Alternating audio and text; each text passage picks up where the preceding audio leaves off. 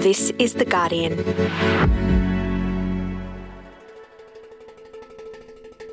I'm Jane Lee, coming to you from Wurundjeri Land, and this is the full story. Do you feel like you're working longer hours than you would like? I think, unfortunately, sort of everyone we speak to at the moment is describing feeling really fatigued and sort of running out of steam and hoping that the end of the year uh, hurries up. Many Australians do, and they're exhausted, especially at this time of year.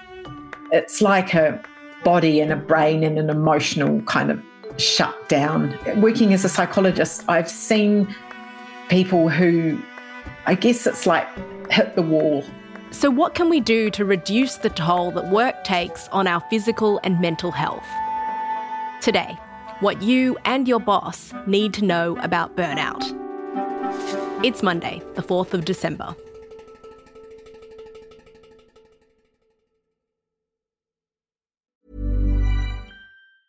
A lot can happen in three years, like a chatbot may be your new best friend. But what won't change? Needing health insurance. United Healthcare Tri Term Medical Plans, underwritten by Golden Rule Insurance Company, offer flexible, budget friendly coverage that lasts nearly three years in some states. Learn more at uhone.com. Tired of ads barging into your favorite news podcasts?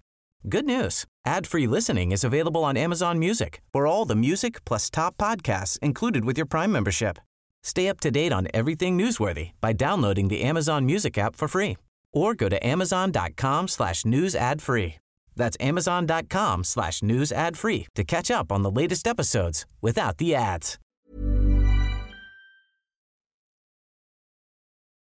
Okay, Gaynor, can you please introduce yourself for the tape, just your name and your title and anything else you want us to know about you? So, uh, Gaynor Parkin, I'm a clinical psychologist. I've been uh, practicing for 30 years now, and I'm also the founder of Umbrella Wellbeing, which is a workplace wellbeing company. So, Gaynor, I wanted to speak to you because we're nearing the end of the year, and I think it's safe to say we're all pretty tired. Is it just us here at The Guardian, or do you think it's everyone right now at this time of year? Yeah, no, absolutely. I think unfortunately, sort of everyone we speak to at the moment is describing feeling really fatigued and sort of running out of steam and hoping that the end of the year uh, hurries up. I guess for those of us in the southern hemisphere, we're sort of holding on for a summer vacation, and for our sort of friends and family and colleagues in the northern hemisphere, they're sort of plunging into another winter and another round of COVID. So I think there's sort of many reasons why we're feeling particularly fatigued this year, but I think it's extremely common. Mm. It's normal, as you say, to feel this tired, but there's a difference, isn't there, between feeling regular level of exhausted and actually burning out. Yeah, it's really important to think about fatigue and exhaustion and burnout on a continuum. So, sort of at, at the one end, at the lower end, is is um, is fatigue and exhaustion, and then at the high, the high sort of top end is what we'd think of as burnout. And I guess the difference is how long we've been feeling like that, how pervasive it is. You know, is it every day? Is it is it some days? Our sort of ability to recover. So, you know, if we're feeling fatigued, but then we have a really good weekend and and feel a lot better, then we'd probably say that's more at the lower end of the continuum rather than the higher end so that sort of length of time and, and pervasiveness is really important. Mm. Let's talk about that. What exactly is burnout? It's like a body and a brain and an emotional kind of shutdown. Working as a psychologist, I've seen people who, I guess it's like hit the wall. So they often have a sort of physical health breakdown of some kind. So often it can be sort of physical illness that makes them stop. Sometimes it's not too serious, but sometimes it is a really serious physical illness that makes them halt. And the sort of emotional and cognitive impairment parts of that will be that someone can't function in their job mm. anymore. Mm. So they're really just not able to go to work and do what they would normally do or what they're normally good at. And sometimes as well, people will struggle to function in other parts of their life. So, for example, they'll find um, parenting difficult or socializing difficult or they'll be like, I can't concentrate to read, or normally I love playing sport, but that's just too much of an effort. So that's obviously very distressing for the person, that's very distressing for the people around them. And it can be quite scary for people wondering, you know, what's going on and how do they recover from that. Mm. I mean, it just shows that it's, uh, you know, it's a sort of physical, your body's telling you you've got to stop because all of these things have taken their toll on you physically and, and mentally. Is burnout a new phenomenon? We don't think so. Burnout as a kind of term or a concept started being described in the kind of psychiatry, psychology research literature in the 1970s. So it has been around as a term uh, for a while. Mm. You know, over that time of COVID, there was a lot of commentary about are we seeing more burnout than ever before? You know, is it increasing?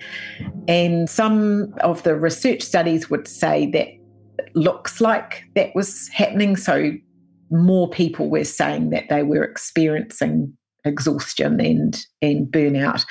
We also know, though, that when we get better at acknowledging and reducing stigma around these experiences, people feel more able to talk about it and to report it. So it's that sort of loop where has it actually become more prevalent or, or is it just that we're more aware of it and we're better at acknowledging it? And it's probably a bit of both. What are some of the very typical conditions that could lead someone to feeling burnout? The first one, which is going to be no surprise to anyone, is excessive workload. So people feeling that they've got too much to do too too often, and they no matter how hard they work or how productive they are, they can't get it all done. A second really important one is uh, it's called perceived injustice. So, so people feeling that they're not being treated fairly in their workplace. The important thing about that one, and it's tricky for those of us that might be in leadership roles, is it's perceived injustice. So it doesn't matter if the organization or the leadership team think everything is super fair. But if individual workers experience the workplace as unfair, then that's a problem. Mm. Lack of control. So if people feel that they don't have enough autonomy or control about what they do or how they work. And the fifth one that generally people agree is a sort of precondition is not having good relationships with colleagues. We know having strong relationships with colleagues is really protective for our well-being at work. And where people feel they don't have that, that perhaps the organisational environment doesn't support it or it's not a very safe environment, then that's another vulnerability factor these are very much factors that are linked to organizational culture and, and leadership styles. So, how well or how poorly organizations are doing at providing safe and good um, workplaces for people to be in.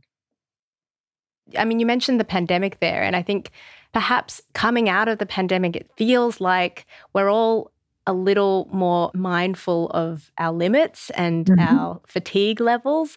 So, do you think that all of that makes us better able to cope with stress in the first place? Some people's experience of the COVID pandemic was as you described. So, perhaps people who had the resources and the support mm. to be able to go, actually, we do need to be better at spotting when we're becoming fatigued and doing something about it. So I think that's sort of some optimistic experiences. And then I think on the flip side, we know from quite a bit of the research studies that frontline workers, so that could be health workers or supermarket workers or people who are really on the front line of COVID, their experience was greater fatigue, mm. more stress, less support, and I guess, not enough time for them to recover fully from what they're experiencing day to day. Mm. So their experience of that time, I think, was very different. And I think some of them would say they haven't, they still don't feel like they've recovered from it. So I think it depends on people's particular circumstances and experiences.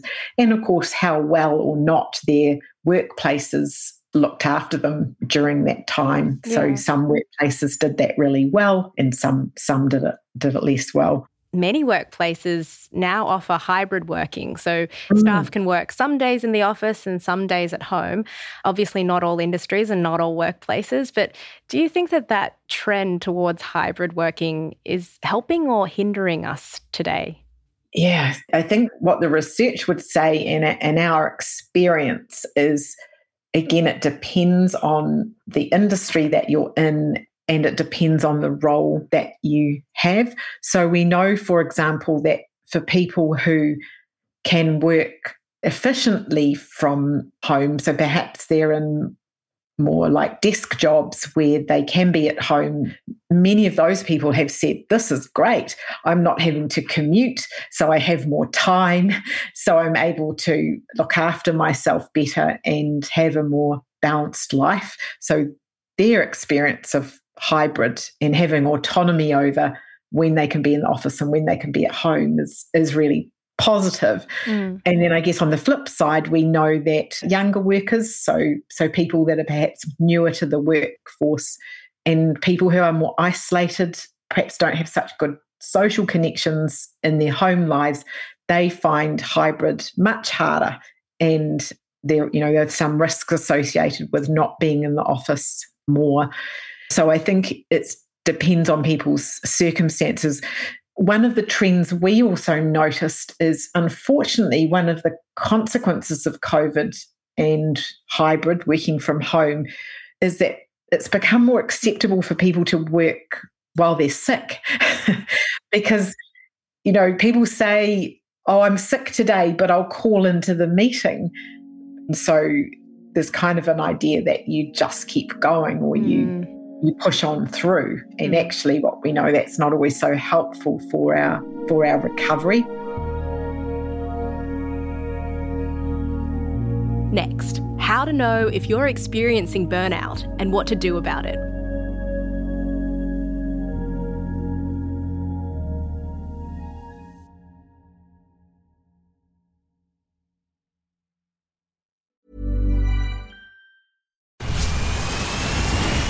Where's that dust coming from? Still finding debris after vacuuming? Eufy X10 Pro Omni Robot Vacuum has 8,000 PA of powerful suction to remove debris deep in carpets. And it's totally hands free. Want to know more? Go to eufy.com. That's EUFY.com and discover X10 Pro Omni, the best in class all in one robot vacuum for only $799. Here's a cool fact a crocodile can't stick out its tongue. Another cool fact you can get short term health insurance for a month or just under a year in some states. United Healthcare short term insurance plans are designed for people who are between jobs, coming off their parents' plan, or turning a side hustle into a full time gig. Underwritten by Golden Rule Insurance Company, they offer flexible, budget friendly coverage with access to a nationwide network of doctors and hospitals. Get more cool facts about United Healthcare short term plans at uhone.com.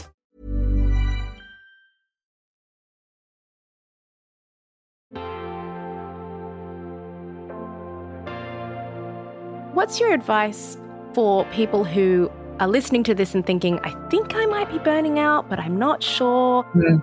Are there some really easy practical tips that people can hold on to to kind of figure out what the next step might be for them? Yeah. So I think going back to some of the conversations we had at the beginning, for people to kind of get that gauge for themselves we want people to give themselves some space to be able to reflect. So that you know making sure that they're not trying to multitask but actually have some space to reflect. Asking themselves those questions of you know how long has this exhaustion been going on? Is it affecting one bit of my life or is it more pervasive than that? What's my concentration like? How are my emotions? And then i think another really useful strategy is to then run that past someone that they trust. So, whoever that might be, to say, hey, this is what's happening for me. What have you noticed? because often people that we're close to will spot those Mm. changes. And Yeah. then they might say, yeah, you know, actually, I've been really worried about you because seems like it's been going on for a while, or maybe it's getting worse. I think tracking it can also be useful. So if you're not sure, you can keep some notes for yourself, you know, just like in a notebook, how you are day to day or week to week, and then have a look back and see, you know, is it changing? And and as we're talking about throughout this podcast, if in doubt, do something. Put in place more recovery, do ask for support and help. Don't ignore it. do something about it. What are some of the things that employers can do to try to prevent burnout? So we want our workplaces and organisations and businesses to be setting up our workplaces to be uh, making sure that people are only managing a workload that is fair and reasonable and manageable. We want them to be having lots of conversations with employees about expectations and, and fairness, recognition. So workplace leaders making sure they're doing a good job of acknowledging and thanking people and recognizing good work and hard work. And then I guess the other bit we were speaking about is how do we help organizations set up workplaces so that teams can um, come together well and so that team members can be in the atmosphere where they want to support one another. So I guess the best prevention is is for us to be setting workplaces up well. And then I guess that early intervention or spotting signs that things aren't so good is also really, really important. So making it okay for people to say, actually, I am really tired Mm. and I think I'm going to finish early today, or I thought I could do that project, but my brain isn't working, so I'm going to need some help, or whatever that is. So the prevention, the early detection and and intervention. And I think as we've been coming back to that idea that burnout is a collective problem.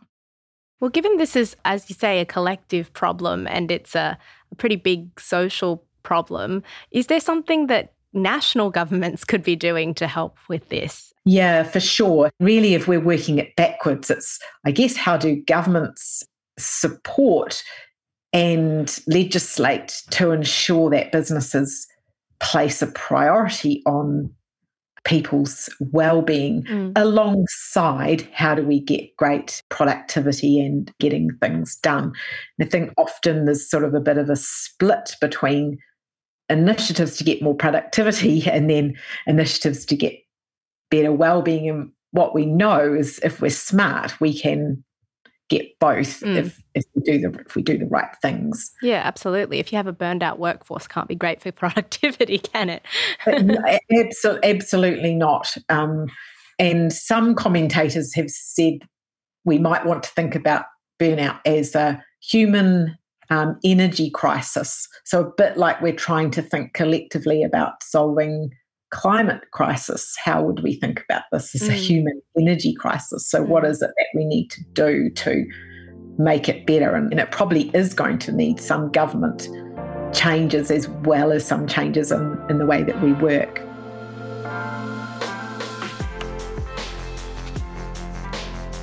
That was Dr. Gaynor Parkin. She's a clinical psychologist and the founder of Umbrella Wellbeing.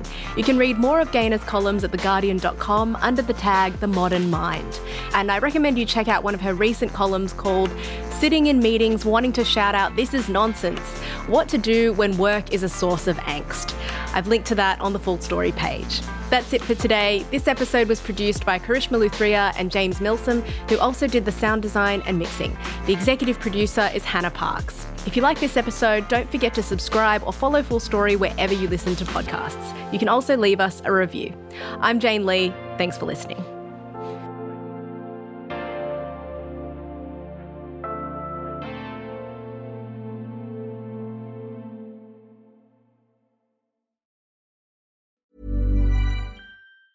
Tired of ads barging into your favorite news podcasts? Good news. Ad-free listening is available on Amazon Music for all the music plus top podcasts included with your Prime membership. Stay up to date on everything newsworthy by downloading the Amazon Music app for free or go to amazon.com slash news ad free. That's amazon.com slash news ad free to catch up on the latest episodes without the ads.